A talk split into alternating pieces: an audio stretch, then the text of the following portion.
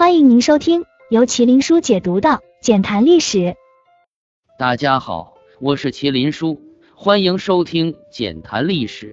公元前三二六年，赵肃侯去世，即位的赵武灵王执政经验尚浅，还需要时间成长。但时间不等人，赵国面临的国际局势越来越严峻。往西是商鞅变法后的秦国。东面是蒸蒸日上的齐国，北边是临湖、楼烦等游牧民族。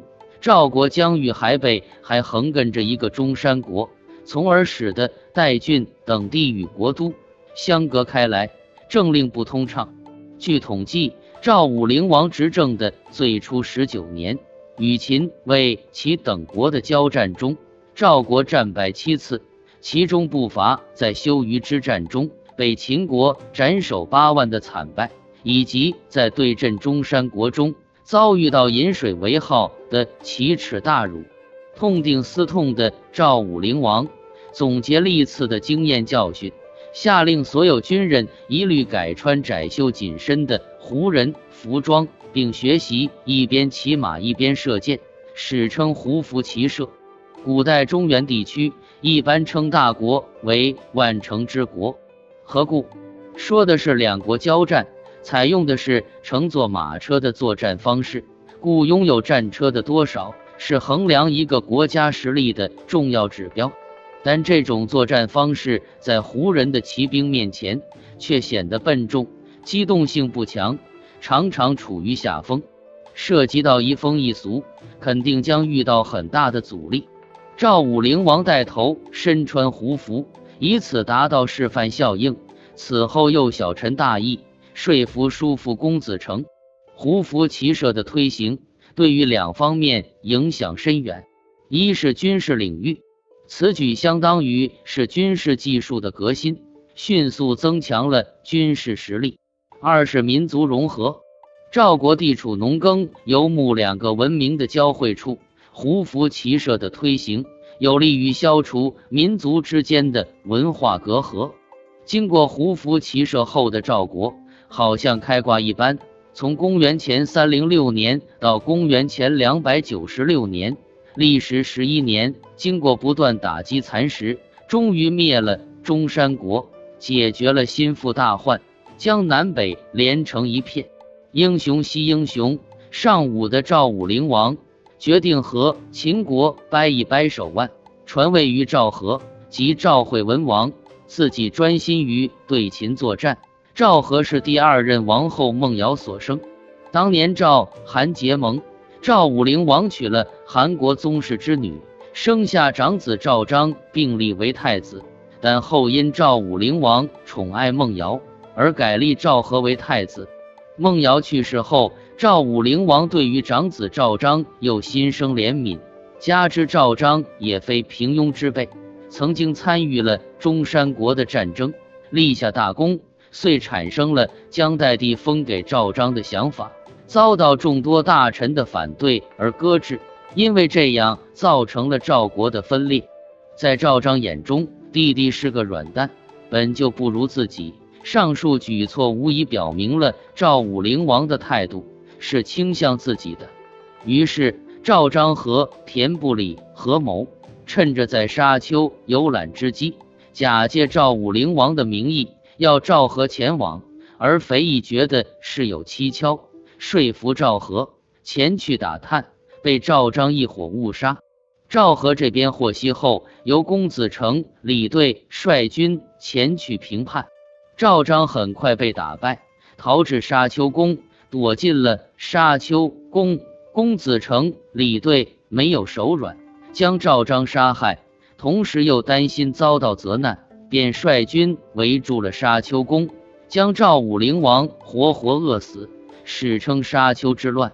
这场政变中，赵国损失巨大，失去了开创中兴局面的国君，一位雄才大略、具有战略眼光的掌舵人。生死存亡之际。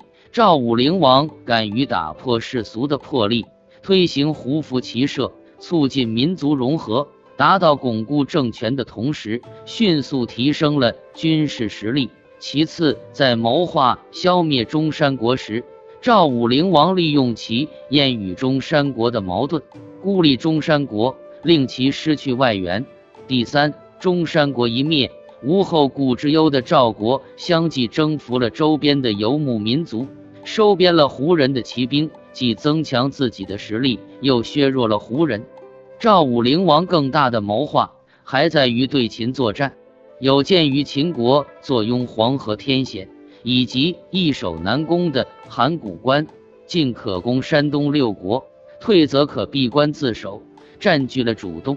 为了找出秦国的弱点，赵武灵王不惜以身犯险，假扮成赵国使者随从，实地考察秦国地理山川，制定西北略地，建立稳固后方，利用赵国骑兵机动迅捷的优势。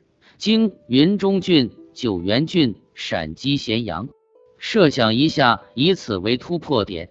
若有一路盟友攻击函谷关策应，一路盟友合兵，历史将会是另外的模样。或许有人会说，秦国统一有其必然性，但历史又有着偶然性，不是吗？然而，这一切都随着赵武灵王命丧沙丘而胎死腹中。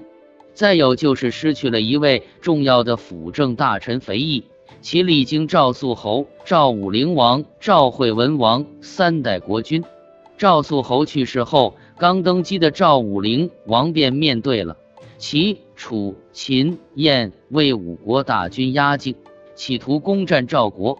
正是肥义以及公子成的谋划下，与韩宋两国结成同盟，加上赵国成品自行。接着重金贿赂楼烦越国，如此一来，一环扣一环，针锋相对，形势很明显了。眼见占不到便宜，五国大军也就各回各家了，得以化解这场危机。而当时赵武灵王年仅十五岁，治国经验尚浅，是肥义尽心尽力的辅佐以及传授，才稳住了赵国的局势。而当赵武灵王决定推行胡服骑射，遇到阻力之时，又是肥义站了出来力挺。